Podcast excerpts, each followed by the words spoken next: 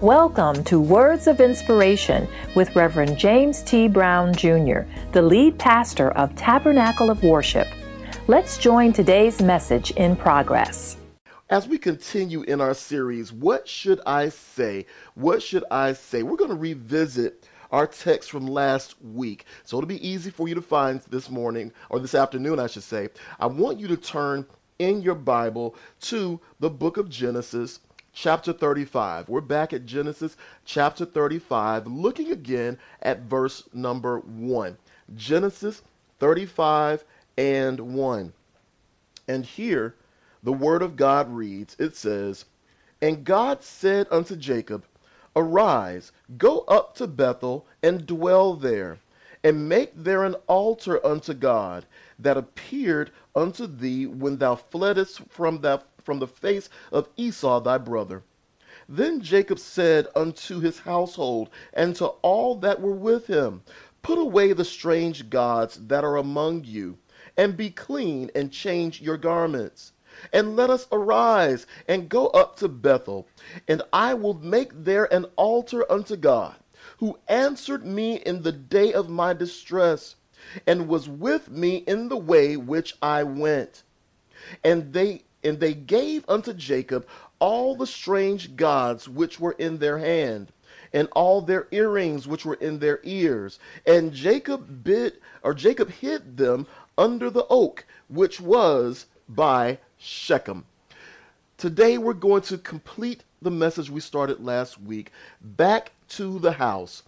Back to the house. This is part two. We're concluding this message because as last week we as we looked at our text, we saw where God asked Jacob, as we just read, to arise where he was from where he was and to go to Bethel and dwell.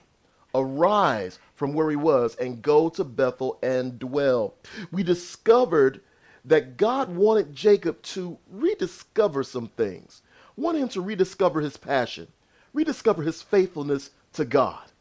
So he wanted him to change his position. We talked about that. Wanted him to change his position to be able to see God and to do the things that the Father wanted him to do. However, as we look at our text, we see where Jacob was convicted in his heart. He was convicted in his heart and immediately responded by instructing his entire house to put away their strange gods or idols, clean themselves, and change their garments. Change their garments. And today, we're going to pick up right after Jacob instructs them to remove the strange gods. To remove the strange gods. Look with me again at verse 2. Verse 2 Then Jacob said unto his household and to all that were with him, Put away the strange gods that are among you, and be clean, and change your garments. And change your garments. Change your garments. After putting these things away, they needed to be purified. After putting these things away, they needed to be purified. Uh, listen, after putting things away, you also need to adjust your thinking. After putting things away, remember we talked about putting things away, and then you turn, there's an adjustment of how you think. There's an adjustment of how you see things, how, how you're perceiving things. You have to make that adjustment. Listen, external or bodily purification or cleaning is symbolic. It's symbolic here. Now, it is necessary, it is relevant, but here is symbolic. In fact, this reminds me of, of, of when I was in college. There was a, a gentleman who was in a fraternity. And this brother who was in a fraternity, he was um, also an athlete. He played football, I believe. And where he was from, their cleaning methods were a little different. Didn't use soap, didn't use deodorant or anything. And you could tell on a hot day, I went to school in South Carolina in the middle of September after he's had practice and, and walking across campus and you just come out of class, you could definitely tell he was in the area. The, the, the, I mean, if you were downwind, you uh, you knew exactly where he was. So I'm telling you, it's important to clean externally as well. Okay, that's important, but that's not really what this is about. It's more symbolic than anything else. It's more symbolic. You see, but it's it's only when our hearts and minds are changed that we know that we have truly been changed. Do you hear me? It's only when our hearts and minds have been changed. That's when we know that we've truly been changed or truly been cleansed. We truly have been cleansed. I need somebody to type in chat for me clean my thoughts. Clean my thoughts. Lord, if you can clean my thoughts, then I can see things a little better. Listen, I, I want you to understand when your thoughts are clean, you see things from a different perspective. You don't see things the same way you used to see them. Listen, you're not frustrated by the things that used to frustrate you. You're not made angry by the things that used to anger you when you can simply clean your thoughts. Clean your thoughts. Type it in chat. Clean my thoughts. You see, once your thoughts have been cleansed, you see your brother, you see your sister in a different way. You're not offended as much as you used to be. You, you, you look at them and you don't think about all the things they said about you, all the things they did to you, all the things they've done. Listen, you, you don't sit there and hold that against them. Listen, when your thoughts are cleansed, you don't have animosity in your heart toward anybody. You're not even thinking that way. You don't even worry about that. You let that fall to the wayside. Listen, that's something for somebody that's not, not, as mature as you are. You let that go and you can keep going. They haven't grown up to the level of understanding who they are in Christ like you. So therefore, they said, no, no, no, I'm not going to worry about that. Listen, I may not be able to always walk with you, but I can still pray for you. I can still want the best for you. I can still believe God is going to do something in your life. And you don't even know it, but I'm sitting here praying for you. Listen, I told you the story about Paul and Barnabas. Remember, they parted. They parted. And there's nowhere in Scripture that shows where the two ever walked together again. I haven't seen it in scripture, I haven't seen it in historical documents where they're walking together again. But Paul still heard of the work that Barnabas had been doing. He heard of what Paul or Barnabas had been doing in the life of John Mark, the reason why they parted. And when he came to a point of need, he said, I have need of John Mark because he knew what Barnabas had done. Even though they didn't walk together again, but yet they were still together in Christ. They were still serving the kingdom, one doing their their part on one side and the other doing their part on another. Listen, we can be the same way. You can love from afar, but you can still love. You can still pray for them. You can still uplift them and watch God move in their lives. But you can only do that when your mind has been cleansed, your thinking has been cleansed, been purified. As it's been purified, you see things from a different perspective. You see things from a different perspective. No animosity being held, no anger being held, none of that. You're able to see things from a better perspective of what God has in store for you, has in store for you. Listen, after being purified, they needed to change their garments. They needed to change their garments. You see, after one bathes and cleans themselves, they do not look to put on the same clothes that they were wearing before. Isn't that right?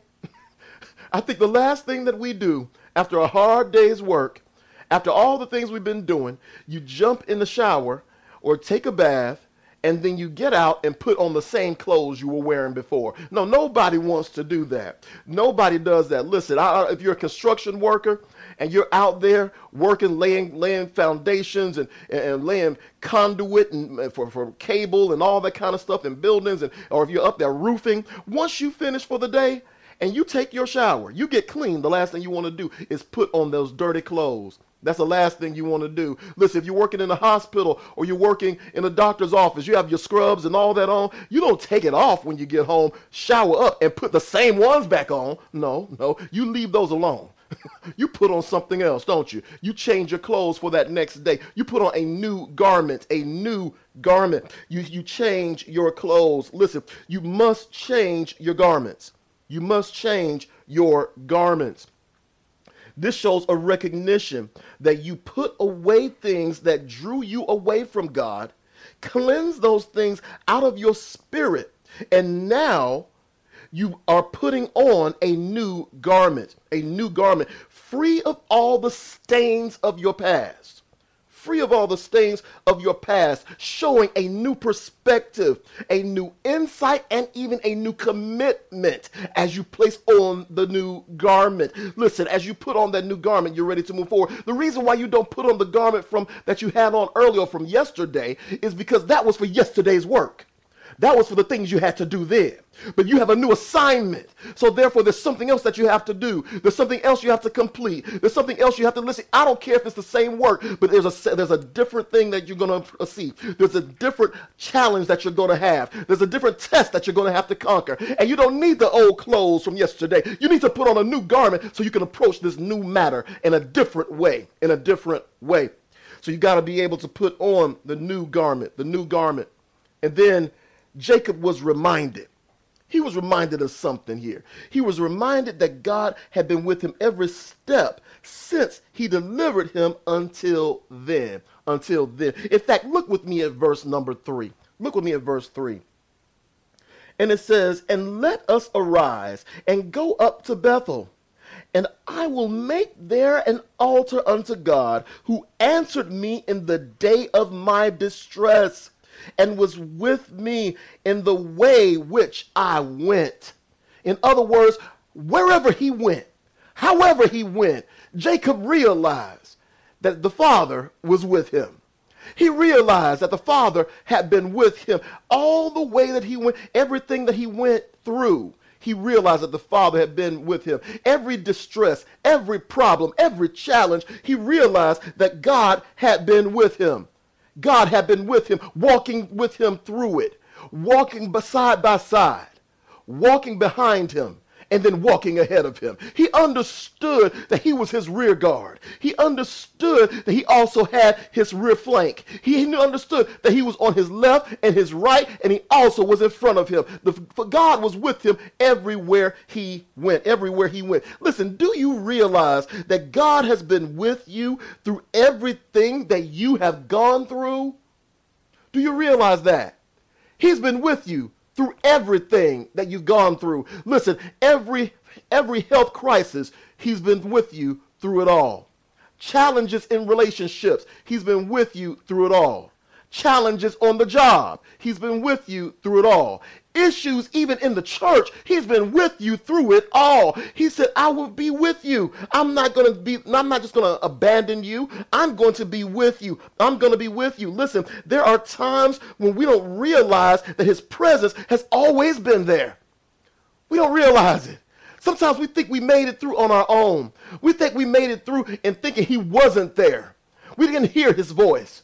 We didn't feel feel his presence, but yet he was there every step of the way. Listen, we find ourselves in difficult situations, having to make hard decisions, and sometimes don't know how things are going to turn out.